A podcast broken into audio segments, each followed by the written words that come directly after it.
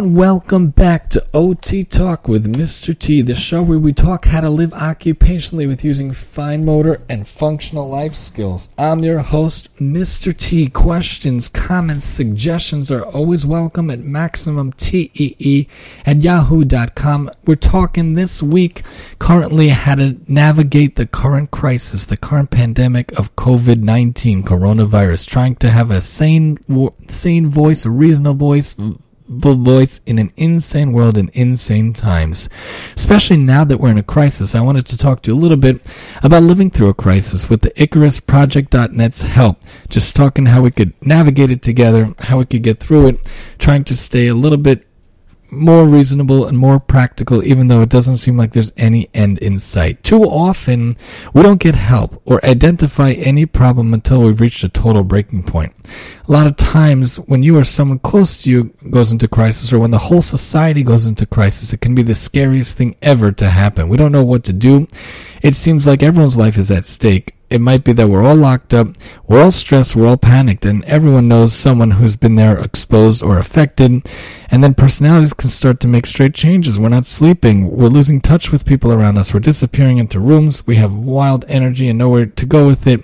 People dwell on depression and hopelessness and think about very bad things and they stop eating or taking care of themselves and they're risk taking and being reckless. They become a different person and they're in the functional word of the use crisis. As much as possible, it's always good to be as optimistic as possible. Even though we're in a current major pandemic, I still try to think a little optimistically. I'm trying not to think how many weeks this could take, how many months it could take. Besides, for the many points throughout the day when I'm yelling at my children, which hopefully I'll get better about, a lot of times we're just trying to enjoy each other, trying to enjoy our children, trying to enjoy the day being forced to work at home. My wife always jokes if we could, we'd love to be remote working from home, just we're working remotely, which now we have to do.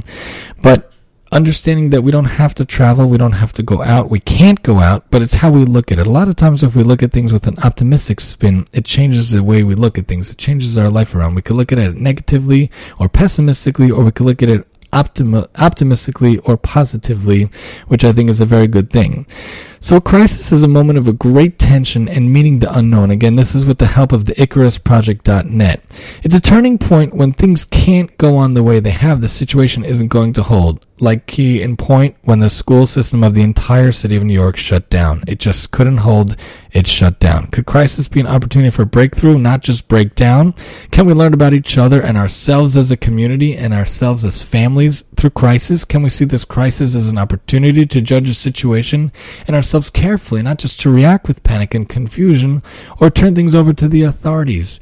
We keep saying, and it's keep written out there, that God put us in such a situation because He wants something from us. Maybe we didn't focus enough on our families. Maybe we didn't focus enough on ourselves. Maybe we didn't focus enough on our children and taking care of ourselves, being in the home, being present in the home, not just in the home, but present with our children in the moment, not on our phones, not on a hundred different things. Maybe those are many of the things that we could be working on and just trying to pray in the house with each other, maybe those are one of the things that we could think about. So there are many suggestions that Icarus suggest suggests pun intended that can help us. If you're trying to help someone or yourself in crisis working in teams is an answer. You shouldn't go at things alone. You should coordinate with other friends and family to share responsibility and stress. That's why zoom we talked about yesterday yeah, last episode that's so important because you have the online community, you have the online foundation, you have the online support system of people around you. If you're the only one going through crisis, that's a major problem. You have to reach out to pe- multiple people, swallow your pride. The more good you and help you can get, the easier a process will be, the less you will exhaust yourself or the people around you. Try not to panic. People in crisis, many people in crisis, and the media is very guilty of this. They, they play doomsday scenarios, they play negative scenarios. I actually try not to ever look at the news. Any news I, I need, it'll come right from the wife. Don't you worry. So people in crisis, or when we read things to make us in crisis, it can be made a lot worse if we see these things and it's just thrown upon us again and again and again. If you need to know something, you will know it. Don't worry. You don't live in a hole, it will come to you. So things can be made a lot worse if people react with fear, control, and anger. Study after study has shown that if you react to someone in crisis with caring, openness, patience, and a relaxed and unhurried attitude, which all of us can work on, especially myself, it can really help settle things down. Keep breathing. Take time to do things that help you stay in your body and in your mind, like yoga, taking walks, which is the key element of phototherapy. Be sure to eat, drink, especially water, and try to get sleep as much as possible. Even though our kids don't sleep so well, still try to get as much sleep as you can. And that's important, very important to maintain structure, to maintain a schedule to maintain a balance, a modicum of order, even in disorderly times. Be real about what's going on. When people act weird or lose their minds, it's easy to overreact. It's also easy to underreact. If someone is actually seriously attempting to hurt themselves or doing something dangerous, we have to take them serious. We have to get other people involved and try to help them. But if someone walks around the kitchen talking about UFOs, for example, don't assume the worst and call the cops. Or if someone is doing injurious behavior, we should never know from six things, it's usually a way of coping. It doesn't always mean that they really want to hurt themselves, but they're calling out. So we could see many signs of this, not just extreme examples of that, but it's very difficult to not get help and we should always try to help people. Sometimes people who are talking about very morbid things are in a very dangerous place, but sometimes they just need to talk about dark feelings, painful feelings that are there. Use judgment and help and give advice. Sometimes you just need to wait out crisis. Sometimes you need to intervene strongly, swiftly. A situation is truly dangerous and life is not doing well for the person. A lot of us in this crisis, in this pandemic, have a lot of nerves and have a lot of panic and a lot of fear, but if we could try to uh, approach it and talk with others and try to do little things little by little, we could try to make the most out of our days little by little. Also, listen to the person without judgment. Guilty as charged. Got to be better about this. What do they need? What are their feelings? What's going on? What can help? Who can help? How can we help? Sometimes we're so scared of someone else's suffering we forget to ask them how to help. Beware of arguing with someone in crisis. Their point of view might be off, but their feelings are real and need to be listened to. Once they're out of crisis, they can hear you better.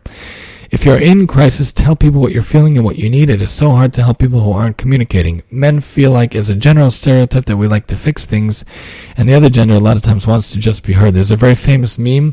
I think I've shared this before with my wife also. That there's there's a meme of a of a, a lady sitting and she has a nail in her head, and the guy is sitting to him, and she says, "Honey, I need you to listen." And he says, "Honey." There's a nail in your head. I need to take out the nail. And she says the most famous line, it's not about the nail. You know, it's not about taking it or fixing it. Sometimes we just need to listen, need to hear people and just hear them out and listen to what they need. So always important, even though very often I feel like a fix it, sometimes we just need to hear it instead of fix it.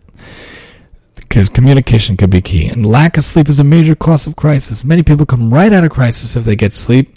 And sleep deprivation is a major trouble and a major problem. So, along with good food, good exercise, hot baths, mindfulness, meditation, things like that, good sleep is also really good. And meds could be a problem, but we're not going to go into that. Create a sanctuary and meet basic needs also. Try to de dramatize and de stress the situation as much as possible. Give breathing space and perspective. Have caring friends. Have good food, good music, exercise. Get the phototherapy, get the listening. Listen to music also helps a lot.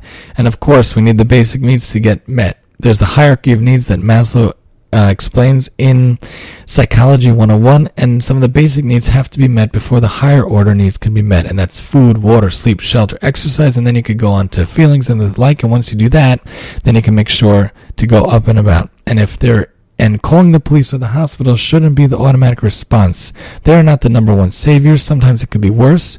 When you're out of options, of course, you have to do that. But of course, beforehand, try to work things out, try to be realistic, try to think if you could talk things out or different methods of doing things. Again, this is just some ideas how we can navigate this crisis together. Try to stay calm, more calm, more realistic, more practical, more functional here in these current insane times, trying to have some sort of a sane voice here on OT Talk with Mr. T. Join us as we continue talking about this with our host, and I'm your host, Mr. T.